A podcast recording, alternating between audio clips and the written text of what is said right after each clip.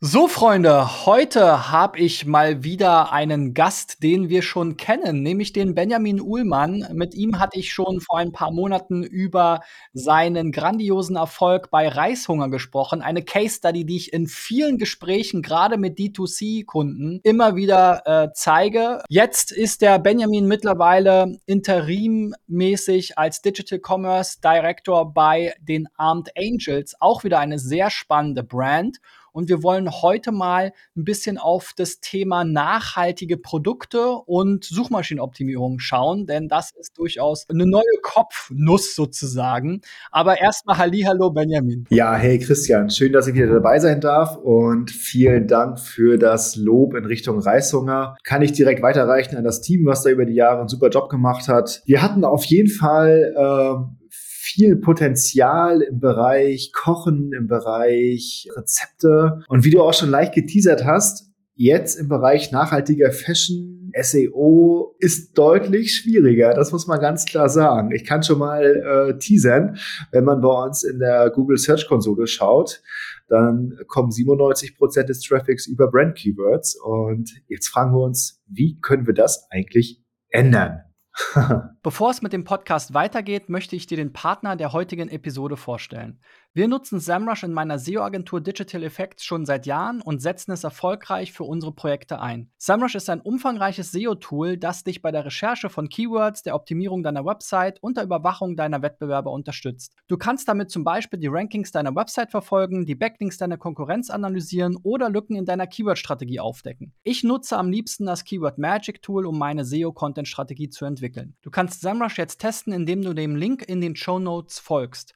Zurück zum Interview. Tatsächlich war es ja bei Reishunger auch so ein bisschen so, dass ihr ein bisschen so ein Produkt hat, wo, wo relativ wenig klassische Online-Nachfrage bestand. Hier ist es ja jetzt so Fashion, da gibt es natürlich unheimlich viel Nachfrage. Ähm, da gibt es ja auch große Player äh, wie About You und Zalando und wie sie alle heißen. Jetzt in eurem Fall, darüber habe ich auch ähm, schon mit dem Stefan Vorwerk gesprochen, haben wir ja jetzt hier eine D2C-Brand, was natürlich im Fashion-Bereich auch immer so eine Herausforderung ist, weil die ganze ganzen großen Plattformen, die großen Händler sind ja mittlerweile auch alles Marktplätze, haben eine unheimlich große Vielfalt an Produkten von tausenden Marken mit tausenden verschiedenen Aspekten. Und mittlerweile ist ja so dieses Thema nachhaltige Mode in Anführungszeichen sogar bei C&A und H&M angekommen. Also die kleben ja jetzt auch überall so ein Bio-Cotton-Label äh, dran. Wie kann sich da Armed Angels, genau, wie kann sich denn da Armed Angels überhaupt positionieren in diesem, in dieser Mengengelage als Fashion-Brand? Ja, ist eine sehr gute Frage und ich glaube, das ist auch eine sehr komplexe Fragestellung. Der Fashion-Sektor wurde ja seit jeher von Zalando dominiert, die einfach vor mittlerweile über zehn Jahren dem Rest der Branche gezeigt haben, wie Search Marketing eigentlich funktioniert. Die es geschafft haben, über ähm, Google Ads, über SEO einfach viel mehr Traffic zu, äh, zu beziehen, als andere das äh, bis, bis heute jemals erreicht haben. Und ich meine, in der Suchmaschinenoptimierung wissen wir ja, das wichtigste Kriterium für Erfolg ist die Relevanz. Um halt relevant zu sein, muss ich den Usern die beste Antwort auf ihre Frage liefern. Und wenn jetzt jemand nach einer schwarzen Jeans sucht und ich auf Zalando vielleicht äh, 2000 Artikel gelistet habe und im eigenen Shop 12, ja, dann beantwortet sich die Frage der Relevanz von selbst. Ich kann einfach für sehr viele generische Begriffe nur über ein sehr großes und vielfältiges Sortiment relevant sein. Und wenn wir uns jetzt mal die Keywords anschauen mit den hohen Suchvolumina aus dem Fashion-Bereich, dann sehen wir auch relativ schnell, dass eigentlich nur die größeren Marktplätze oder vielleicht noch ein paar Hersteller mit sehr groß, mit sehr großem Sortiment, das eigentlich nur die eine Rolle spielen. Und selbst große Fashion Brands, wie vielleicht also aus Deutschland jetzt, wie zum Beispiel Marco Polo, ähm, mit, mit hohen Umsätzen, dass die eigentlich nur eine sehr untergeordnete Rolle spielen. Und ich meine, selbst wenn ich jetzt nach einer Tasche oder was ähnlichem suche, ne, woher soll jetzt auch die Suchmaschine wissen, was ich eigentlich brauche? Möchte ich jetzt halt ein, ein 30-Euro-Modell haben von About You oder möchte ich halt ein äh, zweieinhalbtausend Euro Modell von Gucci haben? So, das lässt sich halt anhand der Suchanfragen nur sehr schwer differenzieren. Die Conversion-Wahrscheinlichkeit ist aber deutlich höher bei dem 30-Euro-Produkt. Daher haben wir noch mal einen zweiten Aspekt, der hier total wichtig ist. Man kann sich ja einfach mal bei About You die Top 100 Produkte für Männer oder Frauen ähm, anschauen und sieht relativ schnell, hey, das sind großteils günstige Produkte. Das heißt für mich natürlich auch schon mal, hm, ja, About You und Zalando sind auch nicht mehr als ähm, Fashion-Suchmaschinen, würden gerne gerade Richtung About You teilweise mehr sein, explorativ, inspirativ, so sind sie aber nicht. Ist halt nur eine Fashion-Suchmaschine. Und wenn ich danach irgendwas suche, werden da in der Regel erst einmal günstige Artikel gelistet. Und günstige Artikel dominieren die Top-Listen. Okay, wenn ich jetzt ein kleineres Sortiment habe, und noch einen hohen Preispunkt, was bei unseren Produkten, die deutlich nachhaltiger produziert sind als fast alles andere auf dem Markt, was echt schwer wird, darüber zu punkten. Denn selbst wenn du den Klick bekommst, wenn du den User kriegst, wird er wahrscheinlich trotzdem nicht kaufen, weil du die Intention einfach nicht bedienen kannst. Du hast ja zwei spannende Punkte angesprochen. Das eine Beispiel, was ich auch in meinem Gespräch mit dem Stefan Vorwerk hatte, da sind wir auch wieder auf Reishunger zu sprechen gekommen und das war der Reiskocher.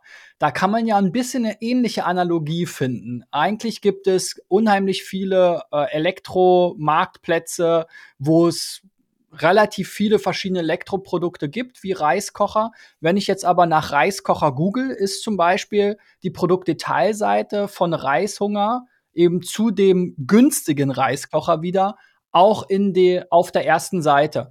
Könnte das nicht irgendwie eine Strategie sein für jetzt so eine relativ etablierte, bekannte und ja auch coole Marke wie Armed Angels zu sagen, in gewissen Sortimenten, da sind wir eigentlich ein so attraktives Produkt, dass wir eine Relevanz auf der ersten Seite uns erarbeiten können? Ja, also ähm, vollkommen zu Recht. Kurzer Hinweis nochmal zu deinem Beispiel gerade von Reishunger. Da haben wir ja den günstigen Reiskocher äh, auf dem Platz 1 Ranking und wir haben jahrelang probiert, das hochwertige, teure Produkt auf das Platz 1 Ranking zu kriegen wollten hier aber auch nicht zu aggressiv vorgehen, denn äh, der Worst Case wäre ja, dass wir das Platz 1 Ranking komplett verlieren. Wir haben es leider nicht geschafft, mit den üblichen Verdächtigen wie Canonical URLs äh, und so weiter zu arbeiten.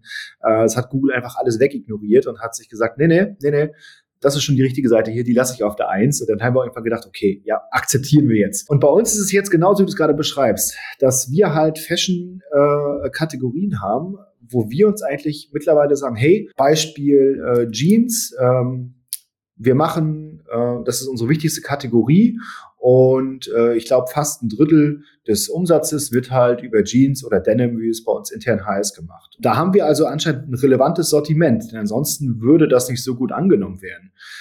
Lass uns doch jetzt mal anfangen, hierfür gezielt Inhalte aufzubauen. Bevor wir das aber machen, können wir das Ganze natürlich wunderbar testen.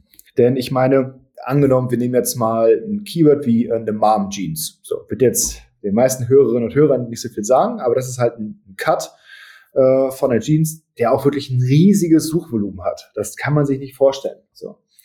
Und bevor ich jetzt halt anfange und äh, auf die nächsten äh, zwei Jahre darauf spekuliere, mir hier ein gutes organisches Ranking aufzubauen, buche ich doch das Keyword erst einmal bei den Google Ads ein und gucke mal, was passiert.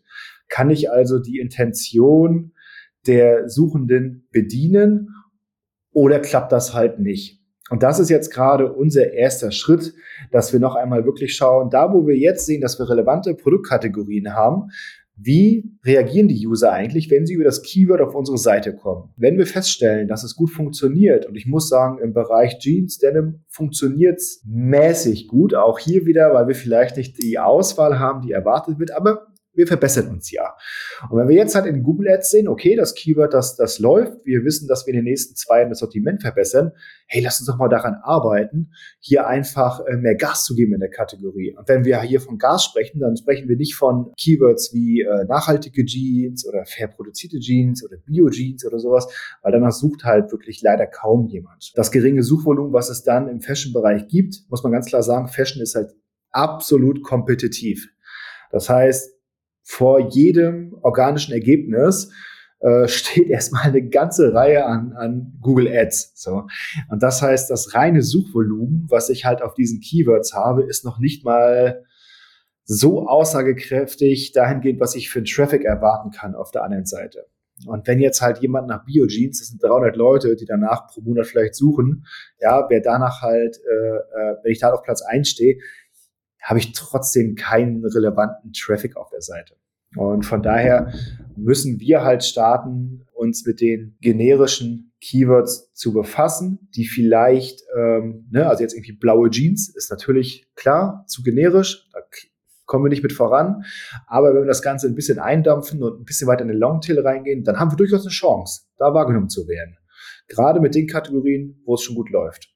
So, das ist halt die, die eine Seite der Medaille. Auf der anderen Seite, ich habe gerade angesprochen, dass diese einzigen, dass diese einzelnen äh, Keywords zur Nachhaltigkeit äh, zu geringes Suchvolumen haben, damit es hier richtig abgeht. Das ist auch so. Die machen nur in der Masse Sinn. Um diese Masse aufzubauen, starten wir jetzt halt auch damit, grundsätzlich das Thema Nachhaltigkeit oder ja, artverwandte Keywords stärker ähm, zu pushen auf der Website, sodass einfach unsere Gesamtrelevanz für alles rund um die Nachhaltigkeit steigt und wir einfach ganz viel Longtail-Traffic anziehen können im Laufe der der, der nächsten Jahre, den wir nicht gezielt aufbauen können, weil das Suchvolumen dafür einfach zu gering ist, wo wir aber sagen, wenn wir grundsätzlich gutes Standing zur, äh, zu nachhaltiger Fashion haben, dann werden wir darüber Traffic kriegen. Und das wird funktionieren. Das sind so diese zwei Strategien, die wir da gerade fahren. Also zum einen in den Longtail reingehen äh, für bestimmte Produktkategorien, die wir vorher allerdings testen in den Google Ads und zum anderen die langfristige Strategie, dass wir sagen, wir möchten grundsätzlich ein relevanter Player sein für alles rund um nachhaltige Fashion-Themen. Ja, ich habe mir auch mal angeguckt hier, also ganz witzig, du hast ja eben gesagt, ähm, Bio-Jeans und sowas, das hat halt äh, nur ein paar hundert Suchen. Armed Angels Jeans zum Beispiel hat schon wieder 3000, also ungefähr zehnmal so viel. Also die Marke ist doch äh, relativ äh, stark. Wenn man sich auch mal bei Google Trends so die Entwicklung von nachhaltiger Mode anschaut, dann gab es hier tatsächlich so einen relativ großen Hype ähm, Ende äh, 2019 und der hielt jetzt irgendwie bis Ende 2021 an, ist jetzt wieder so ein bisschen zurückgegangen.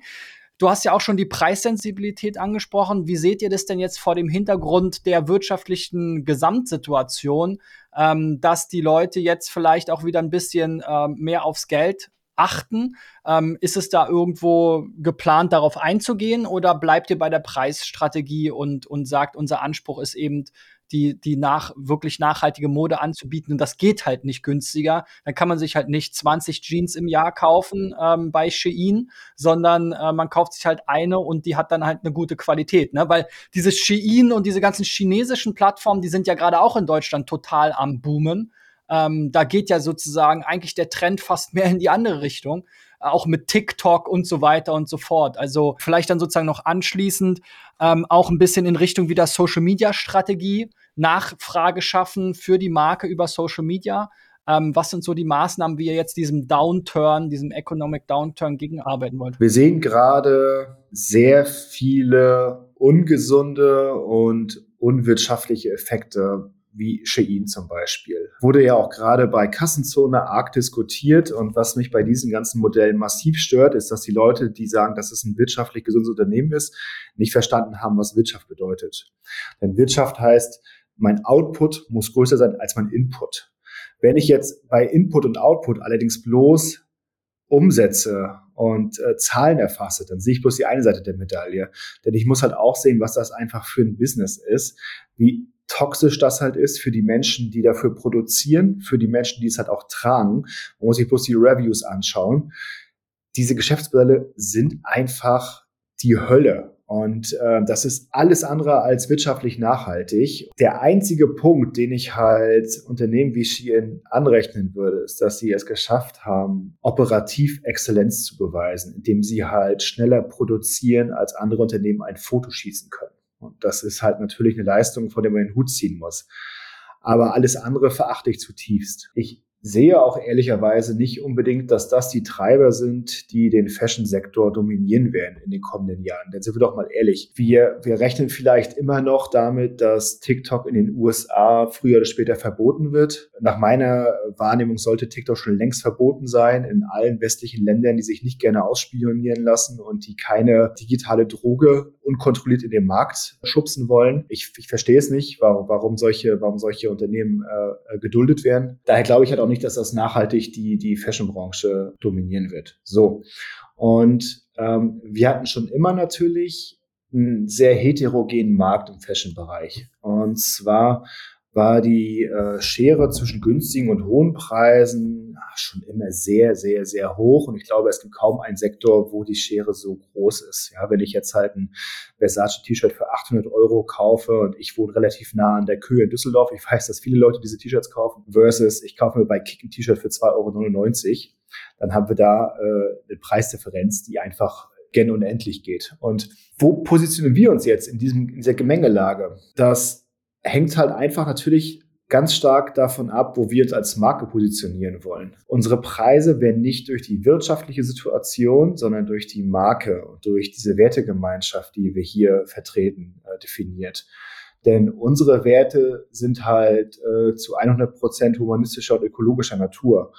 Und äh, wir möchten halt, dass bei der Produktion und bei dem Transport und dem Vertrieb unserer Produkte kein Leid entsteht. Das ist der einfache Anspruch. Und äh, ehrlicherweise ist es äh, bemerkenswert, dass man solche Sachen überhaupt herausstellen muss. Eigentlich müsste es genau andersherum sein. Und dementsprechend sind wir dazu gezwungen, höhere Preispunkte zu haben als andere Unternehmen. Wir haben äh, uns auf der Website mal aufgeschlüsselt, äh, was so ein T-Shirt eigentlich kostet, welche Investitionen in welchen Schritten notwendig sind, wenn ich eine saubere Lieferkette abbilden möchte und äh, wenn es mein Anspruch ist, dass ich keine anderen Menschen ausbeute, um halt ein paar Euro zu sparen. Und das heißt für uns, dass unsere Preise genauso hoch sind wie unsere Werte. Wir wissen auch natürlich, dass wir wirtschaftlich im Wettbewerb stehen. Und das heißt natürlich auch, dass wir uns genau anschauen müssen, wie hoch kann ein Preis eigentlich sein? Was müssen wir daran verdienen? Ja, wir sind auch alle ziemlich gut in Excel und in Mathematik und können auch daher ganz gut definieren, welchen Preis ein Produkt haben darf oder haben sollte. Dass wir jetzt auf die kurze, äh, kurzfristige Situation der, nennen wir es mal, Energiekrise eingehen ähm, und halt sagen, wir schauen eher auf günstigere Preise, würde ich nicht für zielführend halten. Ich kenne auch tatsächlich keine Branche, die so arbeitet, weil es strategisch natürlich nicht besonders smart ist. Ja, wir haben jetzt gerade herausfordernde Zeiten. Wir wissen aber auch, die Zeiten werden voraussichtlich wieder besser sein. Ich denke eher, dass man hier in, in Zielgruppen denken muss und ähm, da schlagen wir halt den Bogen zurück zur Suchmaschinenoptimierung tatsächlich. Ich mich halt fragen muss, welche Zielgruppen möchte ich eigentlich erreichen? Sind das die Menschen, denen die Energiekrise komplett am Arsch vorbeigeht?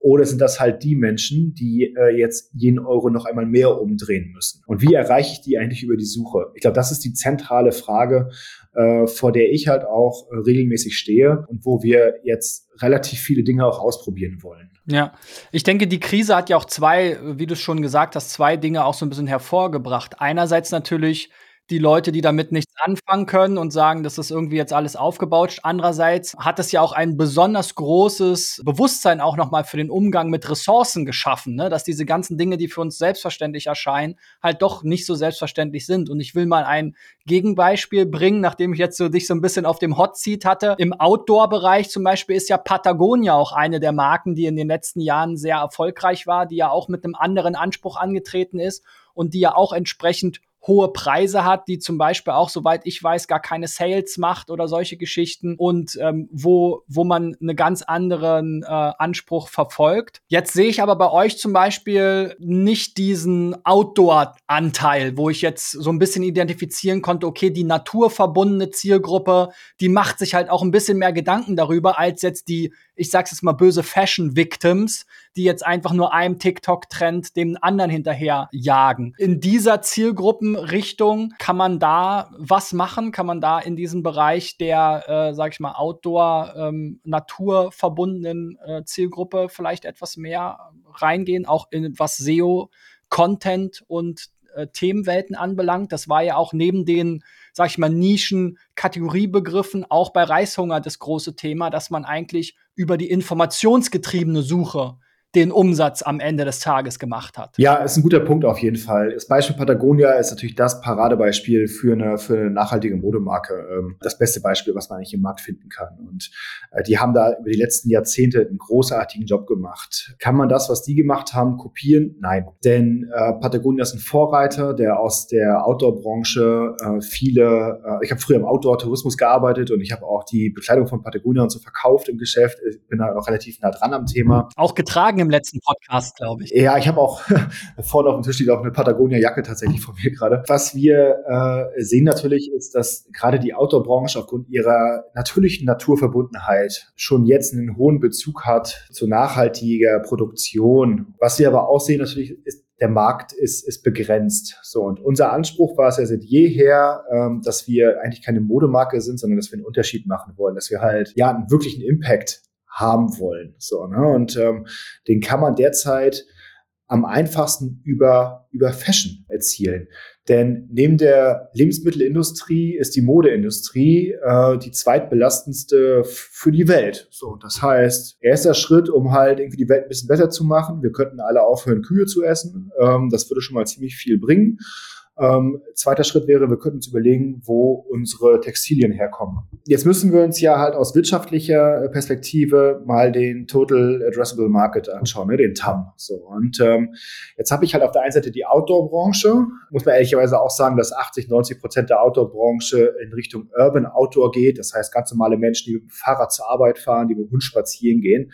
Das sind jetzt nicht die Leute, die den Großglockner äh, besteigen. So. Der SUV für die Beine sozusagen. Ja. Genau, so ungefähr. Der restliche Markt, der restliche Modemarkt ist halt um so einen krassen Faktor größer, dass wenn man wirklich einen Impact haben will, diesen Markt attackieren muss. Und du kannst bloß in diesen Markt rein, wenn du es schaffst, begehrt zu werden. Du darfst halt keine Öko-Brand sein. So, du darfst halt keine Brand sein, die jetzt ne, überspitzt getrieben von irgendwelchen häkelnden Wollpulli-Motis getragen wird, sondern du musst halt eine Brand sein natürlich, wo die Leute Bock drauf haben, wo sie sich denken, die ist geil, die sehen geil aus und die haben auch noch ein paar Werte, die dahinter stehen. So, das will ich halt haben. Und das ist halt auch unser Ziel.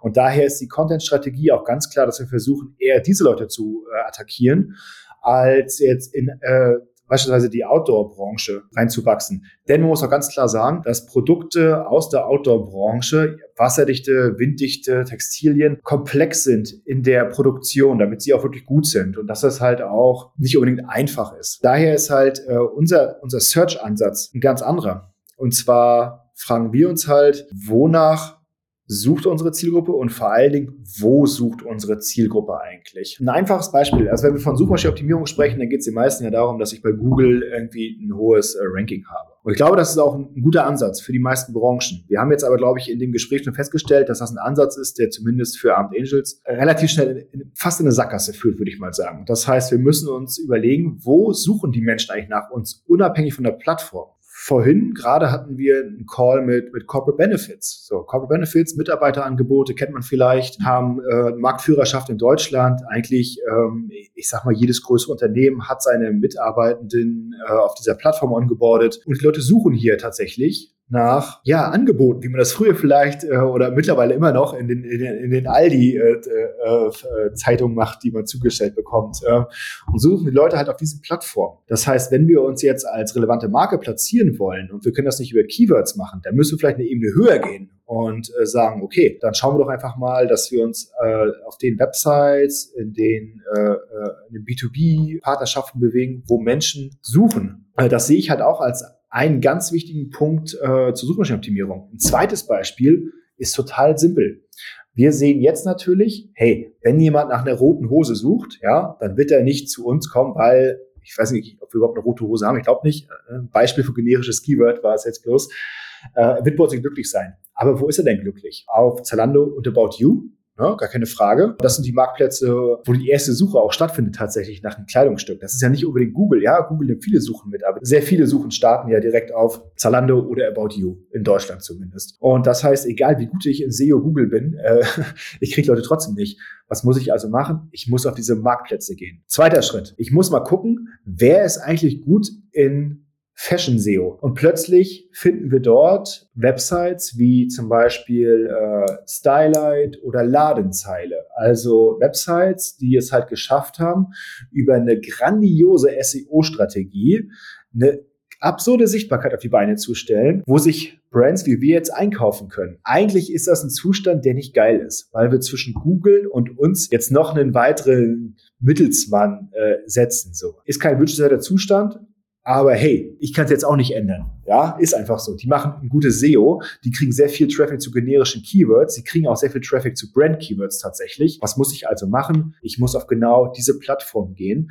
und SEO auch hier etwas anders verstehen. Und zwar nicht, dass ich halt SEO auf meine eigene Website direkt führe, ja, suche Website, sondern dass ich halt sage, ich möchte am Ende des Tages, dass jemand, der nach etwas sucht, bei mir landet. Und ich nehme so viele Umwege in Kauf, wie es für mich wirtschaftlich sinnvoll ist. Das ist ein sehr guter Weg, um wiederum äh, neue Zielgruppen zu erhalten und um halt auch mal äh, ja dies, diesen SEO-Begriff äh, vielleicht aus einer anderen Perspektive zu betrachten. Ja, sehr cool. Wenn wir jetzt noch mal in äh, so ein klassisches SEO-Thema reingehen, Keywords. Jetzt habe ich mich mal hier so ein bisschen bei Armed Angels durchgeklickt und meine Lieblingskategorie ist äh, die Kategorie Active Wear. Da habe ich mich gefragt, was ist denn das eigentlich? Also habe ich da mal drauf geklickt und dann sehe ich hier, ja, das sind im Prinzip jetzt Sachen zum Sport machen, ne? also klassische Sportbekleidung. Gerade in so einem Brand-Umfeld, man merkt ja auch, ihr spielt auch viel mit Anglizismen, ne? also ähm, New Arrivals und solche Geschichten. Ja, bei euch spricht man nicht von Herren und Frauen, sondern von Shop Women, Shop Men. Was sind denn das für Herausforderungen quasi, wo man jetzt äh, Brand und wieder klassische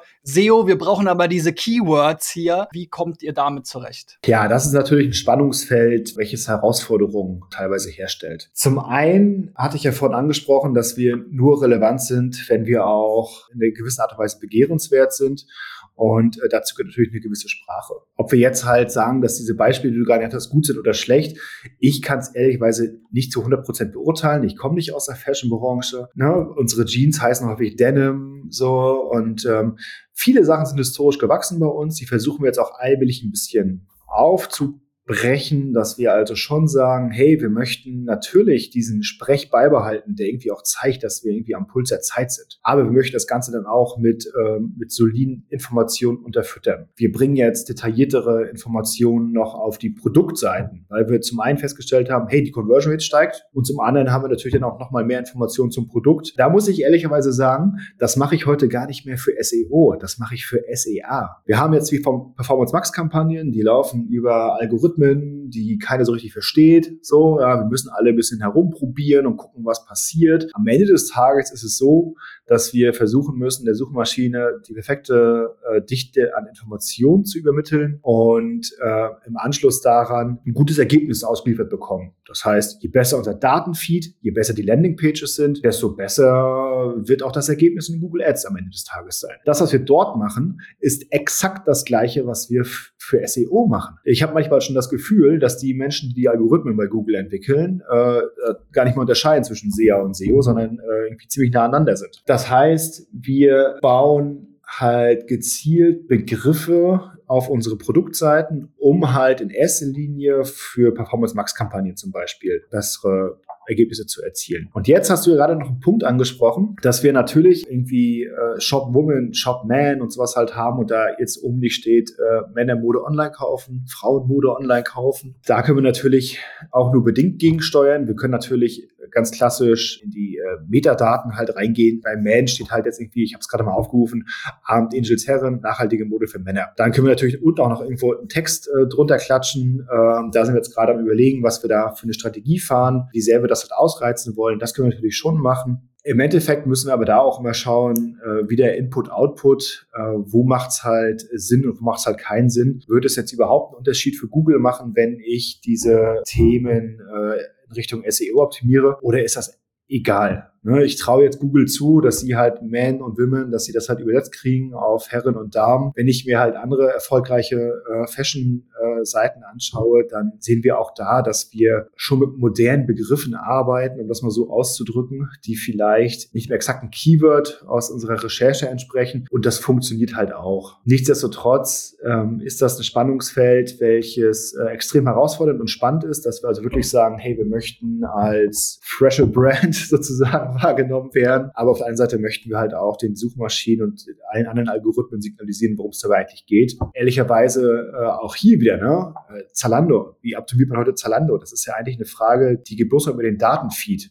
Das heißt, ich muss ja hier auch meine Produktdaten mit genau den Informationen anreichern, dass der Zalando-Algorithmus mich zu so vielen Suchanfragen wie möglich aussteuert. Das heißt auch hier wieder, ne, SEO müssen wir als Fashion Brand viel weiter denken als nur die eigene Website und Google. Viel stärker noch auf äh, andere Plattformen schauen, die halt für die Suche genauso wichtig sind. Was, was ich mir noch angeguckt habe und was ja auch so ein klassisches SEO-Thema ist und auch so ein, so ein Love-Hate-Relationship, du hast es ja eben schon angesprochen, Produkttexte, Kategorietexte, da habt ihr ja auch eine ganz andere Sprache. Ich habe jetzt hier mal die Jeans-Kategorie von euch verglichen. Da geht's halt nur um Giftstoffe, Schadstoffe, Chlor, Bleichen, CO2-Fußabdruck. Also ihr sprecht im Prinzip nur über euer Detox Denim. Bei Zalando habe ich dann ganz andere äh, Themen, ne? Und die Texte sind mal, je nachdem, was man noch mit reinzählt, ne? Also wenn man jetzt den nur direkt sichtbaren Text bei euch anschaut, dann sind das irgendwie 80 Wörter, bei Zalando 300, 400. Ihr habt da dann aber noch so eine FAQ, die sich aber auch wieder eher um quasi die Textilie, die, die, die schadstofffreie Textilie dreht. Das sind ja immer so die, die Klassiker mit Bildern allein und Titel und Meta-Description. Ist jetzt die offene Frage. Kommt man man damit so weit? Äh, und wenn man dann auch nur über Schadstoffe und Chemikalien und sowas spricht, ist man da wirklich relevant auch aus dem Kontext, den du eben genannt hast? Klare Antwort ist nein. Deswegen arbeiten wir auch genau an diesem Punkt, weil wir das auch als Schwachstelle identifiziert haben und halt auch selbst wissen, dass wir hier Gas geben müssen. Dass wir also einfach mehr Informationen auf die Seite bringen. Jetzt vielleicht nicht die klassischen SEO-Texte, vielleicht auch nicht das Beispiel, was du gerade eben angebracht hast, sondern vielleicht ein Hybrid daraus. Eine Herausforderung bei uns äh, sind die sehr, sehr, sehr strengen Greenwashing-Guidelines, die uns begleiten. Wir wollen in unserer Kommunikation den Regelungen des Marktes eigentlich immer mindestens zwei Schritte voraus sein. So, das heißt, wir möchten halt also wirklich äh, die Speerspitze sein, wenn es darum geht, ehrlich zu kommunizieren, wo es um einfache Beispiele geht, wie dass wir eigentlich das, das Wort nachhaltig eher vermeiden, weil äh, alle unsere Produkte sind neu geschaffen und sie haben Ressourcen verbraucht. Und das heißt, äh, sie sind nicht nachhaltig. So nachhaltig bist du nur dann, wenn du eigentlich äh, Input-Output null hast. Aber bei uns, äh, wir verbrauchen Ressourcen und das ist halt erst einmal nicht, nicht nachhaltig. Es ist aber nachhaltiger als andere Brands. Und das ist auch ein Beispiel, was kommunikativ schon auf anderen Plattformen zu finden ist. Ich glaube auch auf About You ist das, kannst du den Filter nach nachhaltiger ersetzen. So, ne? Und äh, hey, das sind Kleinigkeiten. So, da, da mag man sich jetzt halt auch, äh, also wir finden es halt auch nicht immer geil, so, ne? wenn irgendwelche Anforderungen reinkommen, die wir jetzt auf einmal auf der ganzen Website wieder anpassen müssen. Aber am Ende des Tages ist es halt zu 100 Prozent richtig. Und äh, das sorgt allerdings auch im redaktionellen Wesen bei uns für Herausforderungen, die man ansonsten auch, ich sag mal, von juristischen Websites kennt oder von medizinischen Websites. Nur, dass es dort halt gesetzlich geregelt ist und dass es bei uns halt ähm, äh, häufig eigene Guidelines sind. Und das hat in der Vergangenheit, äh, will ich gar keine Ausrede versuchen, einfach zu, zu kruden Prozessen teilweise geführt, die dazu wiederum geführt haben, dass die Texterstellung eher nicht stattgefunden hat. So.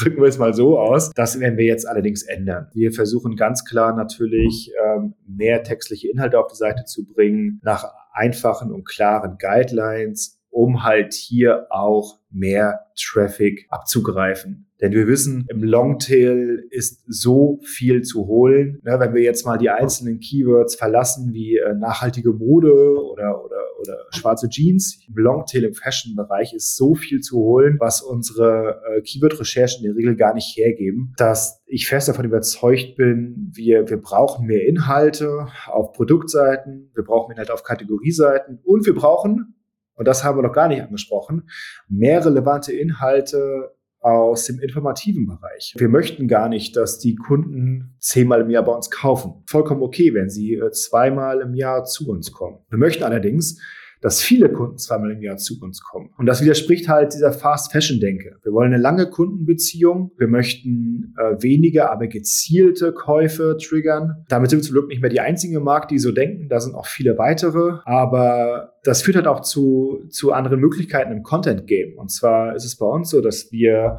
einen eigenen äh, Second-Hand-Shop implementiert haben. Wir möchten äh, die äh, äh, Kundinnen und Kunden darüber informieren, wie sie ihre Kleidung pflegen können, wie sie sie reparieren können.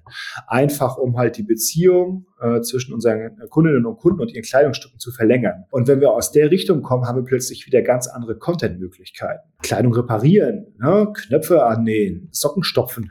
ne?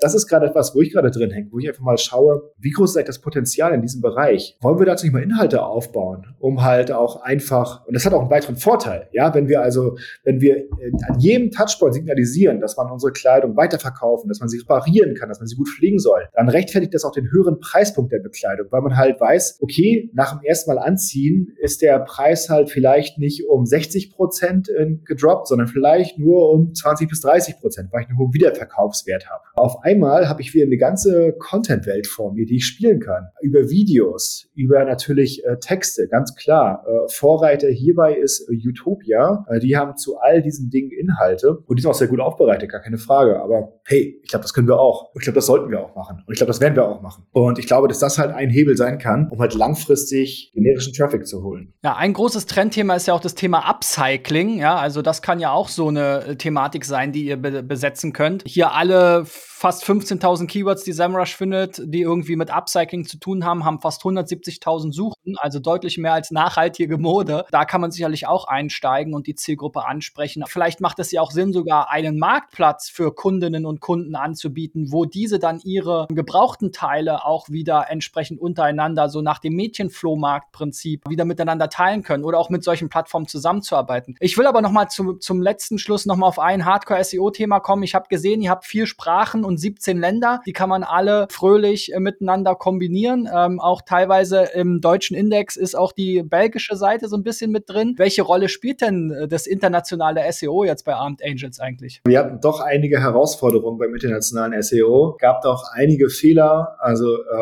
Lang sind ja seit jeher ein Thema, welches eine hohe Fehleranfälligkeit hat. Wo eigentlich jeder weiß, hey, die Lösung ist gar nicht so schwer, aber jeder, der es schon mal mit Entwicklern gemeinsam äh, versucht hat zu lösen, man rennt da keine offenen Türen ein, sagen wir mal so. Von daher ist es für uns ein strategisch wichtiger Punkt, dass wir diese ganzen Sprachverzeichnisse gescheit aussteuern. Bis vor kurzem hatten wir einen Fehler. Du hattest ein Hauptsprachverzeichnis, ne? irgendwie so DEDE e oder NLNL, also Deutsch-Deutsch, Niederländisch-Niederländisch. Alle anderen äh, Länderverzeichnisse, die auch diese Sprache bedient haben, wie zum Beispiel Belgien Niederländisch oder Schweiz-Deutsch, haben per Canonical URL auf die Deutsch-Deutsch Niederländisch-Niederländische Variante gezeigt und waren quasi nicht indexierbar. Das heißt, dass komplette Länder auf äh, die falschen Seiten gezeigt haben, via Canonical URL. Und das haben wir jetzt gerade mal vor drei Monaten behoben. Und äh, seitdem sieht man auch direkt, dass aus den Ländern plötzlich der Traffic in die richtigen Sprachverzeichnisse reinfließt. Und das funktioniert. Dahinter die, äh, also genauso wichtig wie das internationale SEO ist auch die Sprachwechslerlogik. Ich meine, der Traffic, den ich hole, der muss halt auch auf der richtigen Seite landen und die Nutzerinnen und Nutzer müssen sich sofort angesprochen fühlen. Und da haben wir auch noch einige Hausaufgaben zu erledigen, muss man ganz klar sagen, sodass unsere Suchergebnisse auch äh, perfekt auf die Sprach-Länder-Kombination abgestimmt sind. Und das ist schon eine Herausforderung, die wir da haben. Ich glaube allerdings auch, äh, zu dem Thema ist irgendwie, äh, es sind alle Informationen bekannt dazu und wir müssen eigentlich nur das umsetzen, was Common Sense ist im Markt. Und wenn wir das halt machen, werden wir hier auch bessere Ergebnisse sehen. Ich hoffe, dass das Thema innerhalb der nächsten Monate abgeschlossen ist